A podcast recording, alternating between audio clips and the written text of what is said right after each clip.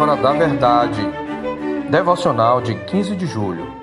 Os pecados do mundo contra os filhos de Deus.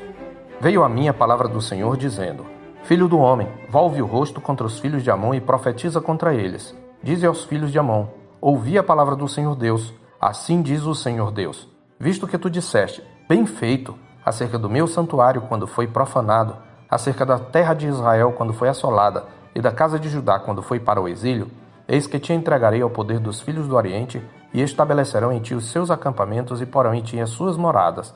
Eles comerão os teus frutos e beberão o teu leite. Ezequiel 25, de 1 a 5. Leia até o verso 17. Quando os filhos de Israel quebraram a aliança com Deus e se tornaram piores do que as nações pagãs, que o Senhor havia expulsado de diante deles, após inúmeras advertências por meio dos seus profetas, enfim o Senhor os enviou para o cativeiro. Ezequiel foi um dos profetas que anunciaram o juízo do Senhor contra Judá e Jerusalém. As nações pagãs circunvizinhas de Judá celebraram quando Nabucodonosor invadiu e destruiu Jerusalém. Elas também blasfemaram do nome do Senhor e pensaram que ficariam impunes. Por isso, tendo concluído a série de oráculos contra Jerusalém, Ezequiel dirige-se contra essas nações, outrora aliadas de Jerusalém, mas que na verdade torciam pela sua destruição. A culpa delas era dupla. Primeiramente, ao aliar-se com Judá antes da invasão babilônica, essas nações foram pedra de tropeço para o povo de Deus ao se colocarem no caminho divinamente ordenado de Nabucodonosor, a quem Deus já tinha decidido entregar o seu povo. Em segundo lugar, elas celebraram o fim de Judá, a destruição do santuário do Senhor e a queda do trono de Davi da linhagem messiânica, aproveitando-se do momento para agravar o sofrimento de Judá.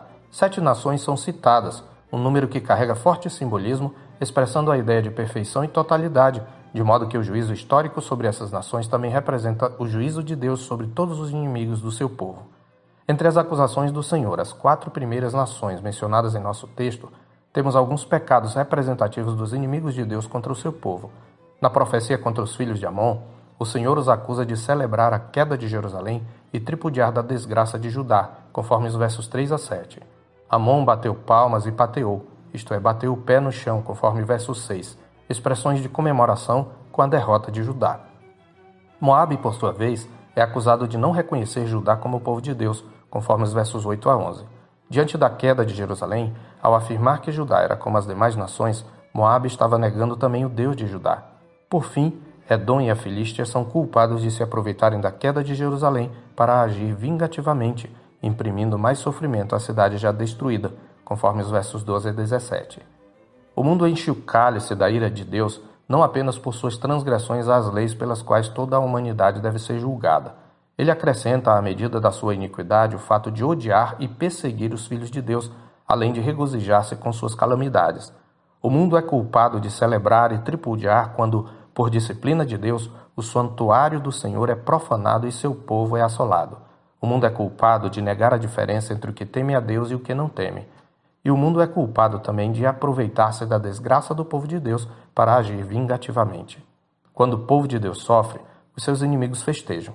Tal atitude expõe sua completa ignorância, pois mal sabem eles que, longe de ser um sinal de sua vitória, o juízo de Deus sobre seu povo é um prenúncio e um sinal do castigo mais severo contra os perversos. Como está escrito em Jeremias 25, 29, Pois eis que na cidade que se chama pelo meu nome começo a castigar, e ficareis vós de todo impunes? Não, não ficareis impunes, porque eu chamo a espada sobre todos os moradores da terra, diz o Senhor dos Exércitos. Ou seja, se por um lado Deus usa a oposição do mundo para disciplinar seu povo, por outro, tal oposição é sinal de juízo mais severo sobre o mundo. E quando Jeremias, Pedro aplica a mesma verdade à igreja. Falando a cristãos perseguidos, ele declara: Porque a ocasião de começar o juízo pela casa de Deus é chegada. Ora, se primeiro vem por nós, qual será o fim daqueles que não obedecem ao Evangelho de Deus? E se é com dificuldade que o justo é salvo, onde vai comparecer o ímpio? Sim, o pecador, em 1 de Pedro 4, 17 e 18. Essa era uma lógica já conhecida dos hebreus, como podemos constatar em Provérbios 11, 31. Se o justo é punido na terra, quanto mais o perverso e o pecador. Isto traz pelo menos duas implicações para aqueles que são de Cristo. Primeiro, não devemos nos encantar com os beijos enganosos do mundo, nem tampouco nos deixar seduzir pelas alianças que ele nos oferece. O mundo odeia Cristo e aqueles que são de Cristo. Em segundo lugar, não devemos nos desesperar quando nossos perseguidores parecem estar prevalecendo. Nosso Senhor já venceu o mundo, como ele falou em João 16:33, e sua vitória será consumada na sua segunda vinda. Então se cumprirá a palavra que diz: Quando andarem dizendo paz e segurança, eis que lhes sobrevirá repentina destruição, como vêm as dores de parto a que está para dar à luz, e de nenhum modo escaparão. Em 1 Tessalonicenses 5:3. Se sofrer oposição por causa de sua fidelidade a Cristo, lembre-se da exortação de Pedro em 1 de Pedro 4,19. Por isso, também os que sofrem segundo a vontade de Deus encomendem a sua alma ao fiel Criador na prática do bem. Eu sou o pastor Marcos Augusto, pastor da Terceira Igreja Presbiteriana de Boa Vista, em Roraima. Tenha um bom dia na paz do Senhor Jesus.